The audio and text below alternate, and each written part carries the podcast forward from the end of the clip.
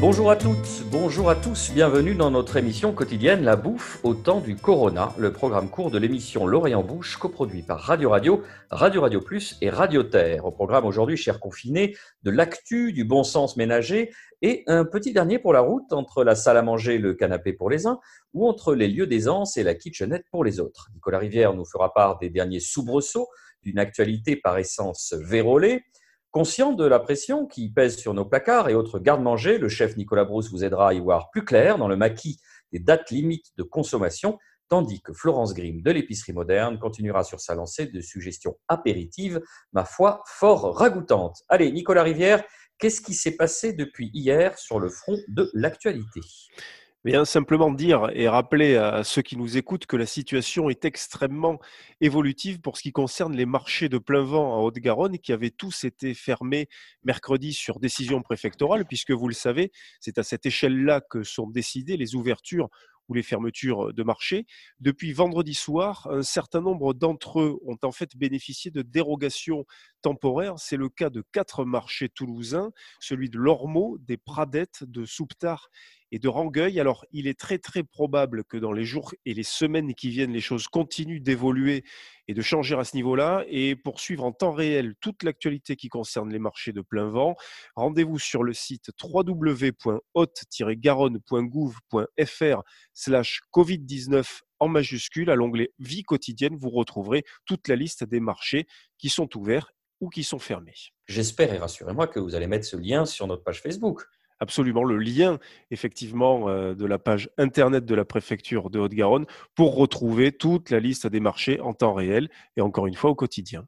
Ouf, vous me rassurez, je, bah là je, viens d'éponger mon front, il y a de quoi remplir un torchon.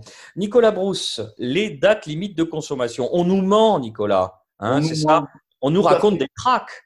Pas tout, pas tout, mais il faut faire le tri. Donc euh, ce matin, pour préparer cette euh, petite chronique, j'ai ouvert mon réfrigérateur, j'ai pris un morceau de parmesan, affiné 12 mois sur l'étiquette, sur une DLC indiquant qu'il n'est plus propre à la consommation le 20 juillet 2020. C'est très ambigu dans le sens où ce morceau de fromage peut en tout cas être affiné euh, quelques, quelques mois encore sans pour autant avoir des risques sanitaires. Même constat pour le beurre, les yaourts, on n'en parle même pas, et de nombreux produits laitiers. Les conserves observent le même schéma. Prenez une boîte de sardines. Notre animateur vedette, M. Georges Laine, peut en témoigner. Il fait partie d'un autre temps. L'ancien conservait ses produits plusieurs années après la date de péremption. Les saveurs se multiplient. En gros, comme le vin, le produit se bonifiait. Même constat pour le foie gras, les conserves de confit, etc. Il est très important d'être vigilant quand même euh, sur les règles d'hygiène en général en cuisine, les DLC, les températures de nos réfrigérateurs. Mais ne soyons pas des moutons, apprenez à connaître vos produits. Il y a des, petites conserves qui sont évidemment, comme on dit, entre guillemets, increvables. Tant que c'est pas bombé ou et qu'on a respecté euh, des règles d'hygiène et de bonnes pratiques, euh, on peut les on peut les conserver deux ans, trois ans, cinq ans. Moi, j'ai le souvenir euh, à la campagne, les boîtes de foie gras, euh, on les faisait un peu millésimées, on comparait. Euh, ah tiens, j'ai une boîte, j'ai retrouvé une boîte d'il y a 8 ans, je l'avais réussi il y a 7 ans, je l'avais pas réussi, on n'est jamais tombé malade. Alors évidemment, il faut qu'on cadre un peu les choses, mais les yaourts, je ne vais pas vous dire qu'on peut les manger 3 mois après la DLC, mais pas loin. Merci beaucoup Nicolas Brousse. Alors, il y a des cultures où, utiliser des, des produits censément périmé, voire rance, euh, c'est tout à fait courant, euh, Nicolas Rivière. Oui, le bon exemple, celui du beurre rance, qui est très courant euh, dans la cuisine maghrébine, la cuisine algérienne et la cuisine marocaine notamment, alors que c'est vrai que dans les frigos français, on a tendance à regarder d'un œil torve ce vieux morceau de beurre qui traîne depuis quelques semaines seulement, par exemple, le beurre rance dans la cuisine maghrébine peut se conserver plusieurs années. Il est même assez fréquent qu'on ne commence à l'utiliser qu'au bout d'un an de maturation, entre guillemets. Ça s'appelle le semaine, ce beurre rance dont il est question, qui est en fait un beurre dont on a extrait le lait, auquel on a ajouté du sel pour quand même lui permettre une conservation euh, plus longue et puis en général une infusion euh, au thym, une préparation qui dure à peu près 2-3 jours. Et puis ensuite, ce qui est important, c'est de le mettre en bocal, dans un bocal en terre cuite, la plupart du temps parce que ça va lui permettre d'éviter d'être au contact de la lumière.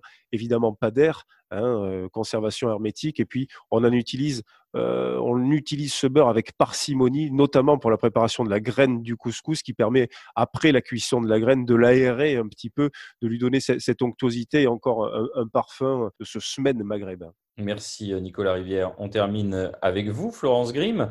Et quelque part dans le monde, c'est toujours l'heure de l'apéro. Alors, qu'est-ce qu'on fait ce soir pour l'apéro avec vous? Ben, j'ai envie de dire, on va rester local, mais on va sortir un petit peu de, ce, petit animal qu'on appelle le petit goret, le petit cochon, et puis on va partir sur du canard. Donc, euh, moi, je vous propose euh, bah, une petite tartine avec le, merveilleux pain que nous a proposé euh, Nicolas hier. Je pense qu'on part sur une, une petite tartine avec une rillette de canard qui est faite avec pur canard, hein, parce que c'est assez rare. Finalement, la rillette, elle est toujours faite avec de la gorge de porc. Donc, euh, nous, la rillette chez Bartouille, 100% canard. Donc, euh, on effiloche des manchons de canard. Euh, et après, c'est travaillé, bien sûr, avec du poivre, des épices. Et puis voilà, tout simplement. puis ben, un petit cornichon de la maison Marc. Alors après, on le prend nature, on le prend fin, extra fin, mal au sol, basilic, chacun son, chacun sa culture, sa religion, son envie. Mais voilà, moi je dirais que c'est simple mais efficace. Merci beaucoup, Florence. Merci à vous de nous avoir suivis. La bouffe au temps du Corona, c'est fini pour aujourd'hui. On revient demain avec, comme d'habitude, plein de trucs, de pros et des conseils.